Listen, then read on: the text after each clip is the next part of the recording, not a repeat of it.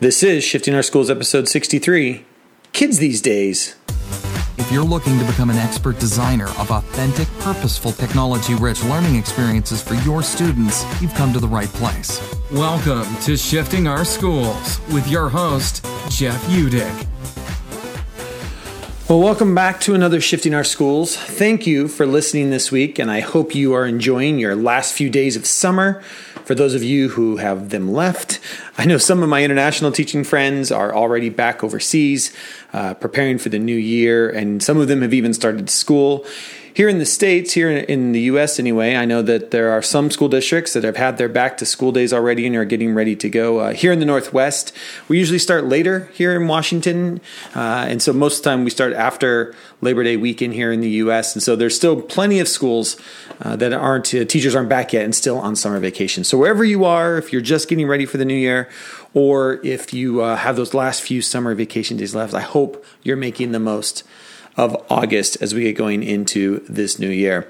This week, we continue with our one to one summer of fun theme as all summer long we talk about different tips and tricks and strategies for teaching and learning in the one-to-one classroom a little side note if you haven't been following us on uh, YouTube, you might want to head over there and uh, do a quick search for Eduro Learning. You're going to find a playlist that is all for the one to one teacher. And there's even more tips and tricks over there in a series that I put together. I called it my 555 series. It's uh, five videos with five tips or tricks in under five minutes. And so there's some great little tips and tricks there, along with some other videos that we have there for you as well. So just some other resources uh, other than listening to podcast, you can follow us over on um, YouTube as well.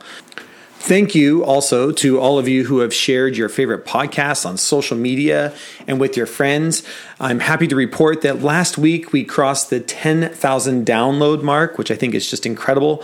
Uh, since we've been producing this, starting shifting our schools back up in January, we've had 10,000 downloads, and every month getting more and more. So I appreciate you sharing uh, with us, uh, sharing this podcast with other people. And, and, again, there's been so many people sharing, like, oh, I love this episode. Last week, actually, we saw one of our favorite, uh, ep- one of your favorite episodes uh, by the looks of the downloads were episode 61 on tips and tricks for setting up your LMS system this year. And that was uh, myself and my friend Steve Murphy from the Enumclaw School District, who's a high school social studies teacher and also the creator of our Google Classroom course over at Eduro Learning, talking about how would you set up your new classroom uh, this year. You know, one of the great things about starting a new year that I think we get as teachers that you don't get in other professions is we get to start over every nine months and, and actually do things differently.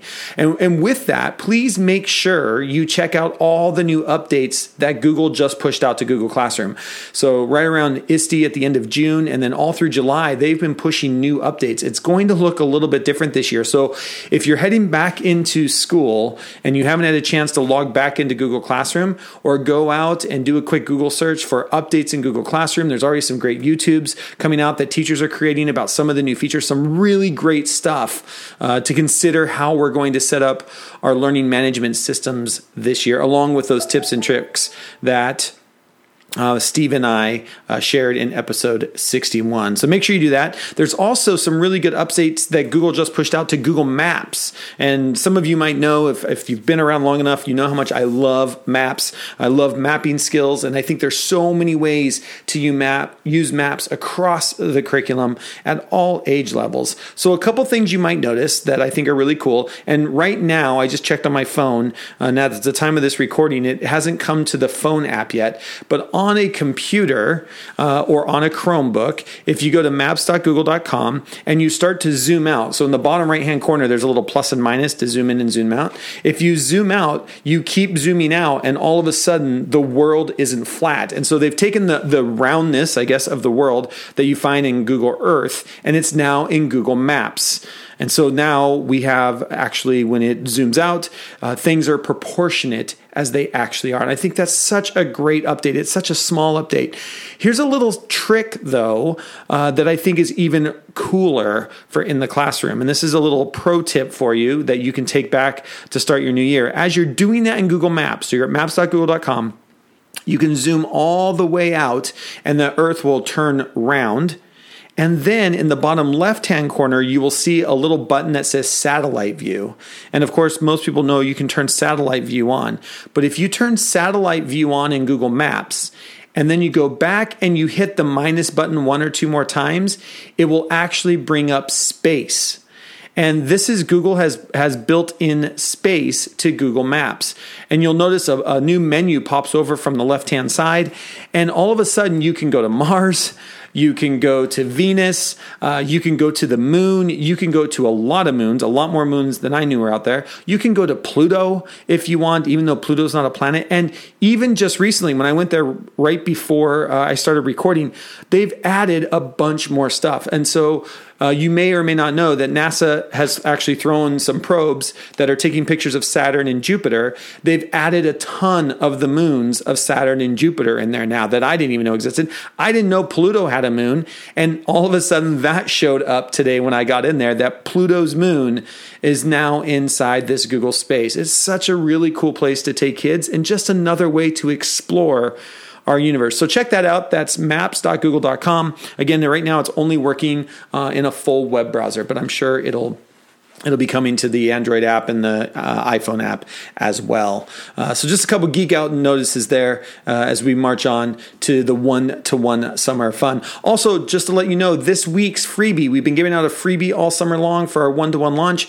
This week's freebie is our 10 hidden features of Google Docs that I think every student should know. We gave this away for a couple weeks earlier, and we're back. If you missed it and you really want that free PDF, uh, you can head over. It's a great PDF that kind of walks through the 10 hidden features of Google Docs that I think would be perfect to make sure your students knew as you start the new school year.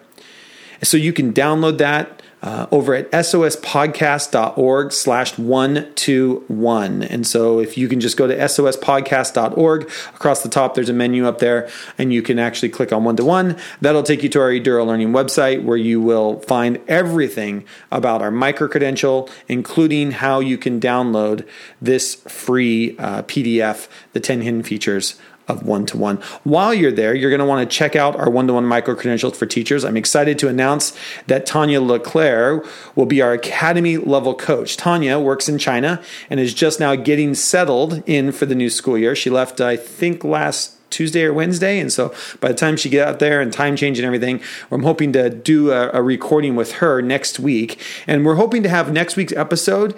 Uh, we'll be talking about uh, Sheila Gearhart uh, tweeted us and said, Hey, loving the podcast. What are your recommended iPad apps? She works in an iPad school. And luckily, ta- so does Tanya. So Tanya works in an iPad school. And I told her, I said, Hey, what if we talked about this? She's like, Oh my gosh, I've got so many apps trying to narrow it down to what we're going to talk about on the podcast will be the problem. So be looking for that if you're in an iPad school or or maybe you know a lot of iPads with younger uh, students is still very popular. So next week we'll be focused in on that uh, once Tanya gets over her jet lag and, and we get connected. And you'll get to hear from her as well and her excitement about being our academy coach for the one-to-one micro credential. Of course, you can find out all the information about the one-to-one micro-credential over at sospodcast.org slash one-to-one. Again, that's going to redirect you to our Eduro Learning one-to-one page where you'll be able to see exactly uh, what that's about. And that's kind of what I want to talk about this week. And um, while I was running, I had this thought that hit me the other day that I hear from time to time, and not all the time, but from time to time about how, quote, kids these days – just aren't engaged in learning, which is true. All of the data from students surveyed for, uh, show that students aren't engaged. In fact, I will link this in the show notes, but a 2015 Gallup poll of over a million students across the US showed that engagement in schools drops from fifth grade at 75% to 34% by grade 12. Only 34% of seniors say that school is engaging. We have an engagement problem in our schools, and yet we've never had more tools and more resources to engage students. So that led me to this question as I was running the other day. I think every teacher should be asking themselves, and here's the question Are kids not engaged in the way I teach, or am I not teaching the way kids are engaged? Let me say that again. Are kids not engaged in the way I teach, or am I not teaching the way kids are engaged?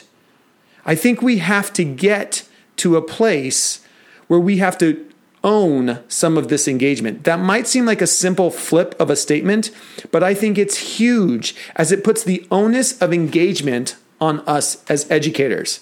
If students plagiarize, that's on us as educators, not them. If students give you an answer that they found on Google, that's on us for asking easy questions. We need to be able to ask questions that aren't Googleable. We need to have problems for students that they can't just go out and Google.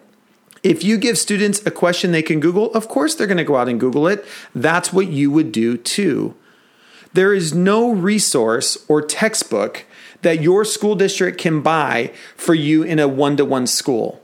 And I think that's part of the work that I love doing with school districts and the work I love doing with teachers is understanding there are no resources out there for this. Your district can go and adopt a new textbook or a new curriculum and it's not going to be for the one-to-one school. It's it's not out there. That that's what teaching is.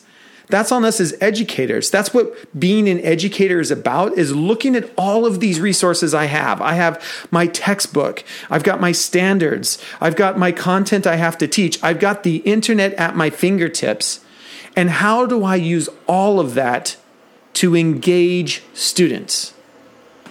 The last three years, I've been working with Auburn School District here in the state of Washington. And actually, the last two days, I've been in some deep conversations with the teachers there. You've heard about Auburn from before. Even last week, I had Michael and Trina uh, on last week's episode.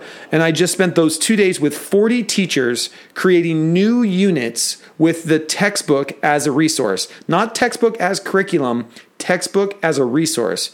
Two days and I have two more days in October. This district has spent the time, energy, and money to learn to teach teachers how to engage kids differently. That is why we created the micro credential at Eduro Learning. We work with school districts like this in long term embedded professional development.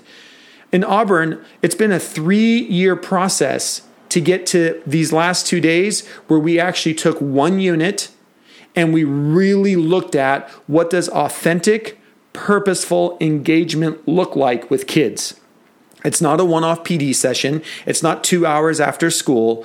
It's been a three-year process to get to a place where we are starting to think deeply about this idea of engaging kids differently when you have all of these resources at your fingertips the problem is, you might not be in a school district that understands that or doesn't have the money or doesn't have the leadership in place to think differently about this generation and how to engage them in today's media rich, complex world of information.